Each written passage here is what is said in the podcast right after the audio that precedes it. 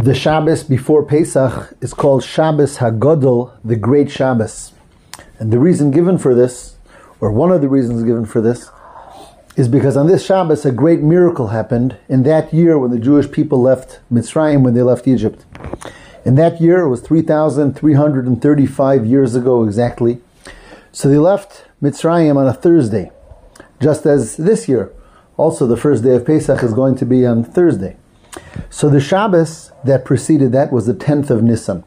On that day, they had a special mitzvah from Hashem to take a sheep to eat, and teach Jewish home and keep that sheep in the home, tied to their bed.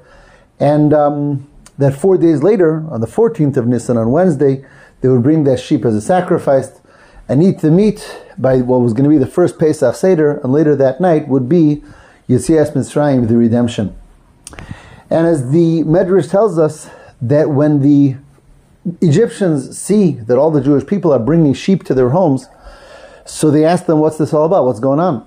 And the Jewish people tell them of this mitzvah that they have this sheep that they're going to shech, they're going to slaughter and eat, and on that night, all the firstborn Egyptians are going to die, and the Jews are going to be let out of Egypt. When the firstborn Egyptians hear this, what's, what's, uh, what the Jewish people said, they come to Paro and to his uh, to the palace, and they demand that he releases the Jewish people. After all, the firstborns felt in mortal danger, that they were they're told that they're going to be dying in a couple days, and they demanded that Pari releases, redeems the Jewish people. Pari did not let. A civil war breaks out, and there's a tremendous war amongst the Egyptians, the firstborn against Pari's armies, and many, many people are killed, it would seem, in that war. And this is the great miracle that happened on that Shabbos. That's the reason given in Halacha. Now, so according to this, and again, we call the day Shabbos Hagadol, the great Shabbos. According to this, there doesn't seem to be a real connection between the miracle and Shabbos. It's just that it happened to be on Shabbos because the 10th of Nisan was on Shabbos.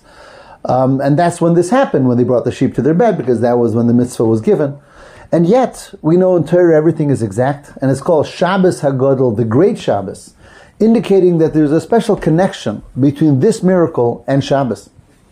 In fact, the very fact that Hashem had them do this on Shabbos, He told them to take that sheep and tie it to their bed on Shabbos, means that Hashem wanted it to be done specifically on Shabbos, even though Shabbos would not seem to be the most appropriate time to go out and buy sheep and can tie it to the bed and so on.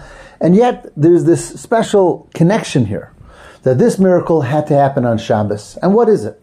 What's the deeper relationship between this miracle and Shabbos? So much so that for all generations, this is called the Shabbos Hagodol, the great Shabbos, because of this great miracle. And the Rebbe teaches that if we look deeper, there's actually a very uh, profound connection between specifically this miracle and specifically what Shabbos is all about. And the idea is because one could ask, what was so great about this miracle? I mean, after all, there was a civil war amongst the Egyptians. The firstborn Egyptians were demanding that the Jewish people be released, and the other Egyptians, you know, did not follow uh, suit. But so there was a war amongst the Egyptians. This did not result in the redeeming of the Jewish people. The, the, the Egyptians did not redeem the Jewish people, and they didn't redeem them until, um, you know, four days later when you had the uh, that death of the firstborn, Makas Bechoros. So it would seem, yes, it was uh, interesting um, history in, in, Egypt and a civil war, but what, what's the greatness of this miracle? And the answer is because in this, what you have over here is that the Egyptians themselves are turning around. That within the Egyptians, the firstborn are already demanding and working to overthrow Paro. So, whereas typically when you have a miracle and the Jewish people are going to be saved, it's through Hashem performing a miracle or through a battle against our enemies. And our enemies are drowned or our enemies are vanquished. But here was the enemy itself that started um, coming apart. That started the enemy itself, the Egyptians themselves, many of them already were seeing the hand of Hashem and were turning around against Paro. So that the greatness of this miracle really is about transformation that the evil itself, the wicked themselves, were beginning to be transformed and were battling evil themselves.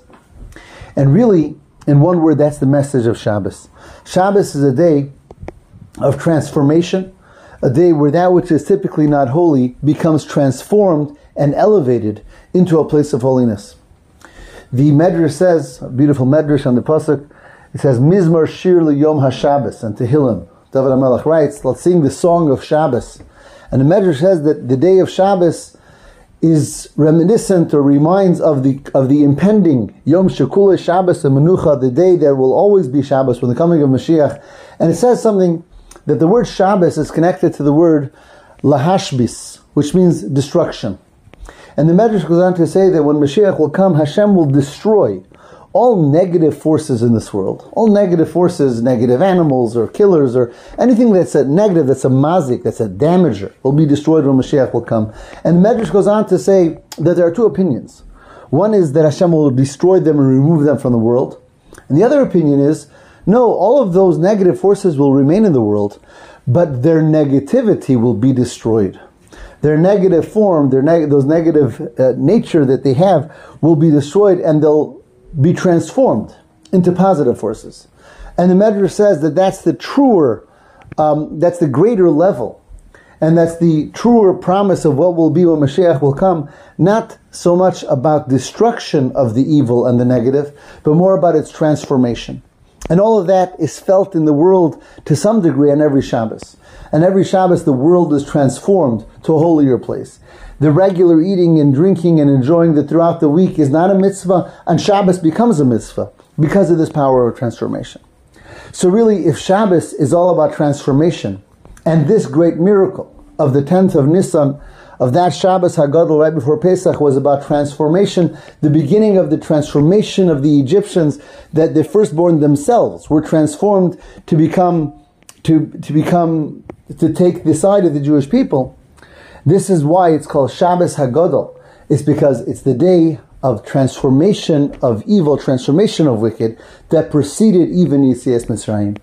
And of course, the obvious lesson and message for us as we prepare for Pesach and we prepare for going out of Egypt, everyone in our own way, and through breaking our own, breaking through our own boundaries and barriers, we have to we have to know that we have the ability not only to break down that which is negative around us and within ourselves, but we have the even greater power of Shabbos Hagadol, of creating through our resolve and through our firmness and connecting ourselves to Hashem, we're able to transform, or at least to begin the transformation process of those which would seem negative feelings, emotions, people, surrounding circumstances, and to begin that transformation, which will be completed with the coming of Mashiach, when everything will be transformed to only goodness and holiness. May it be very speedily. Have a wonderful Shabbos.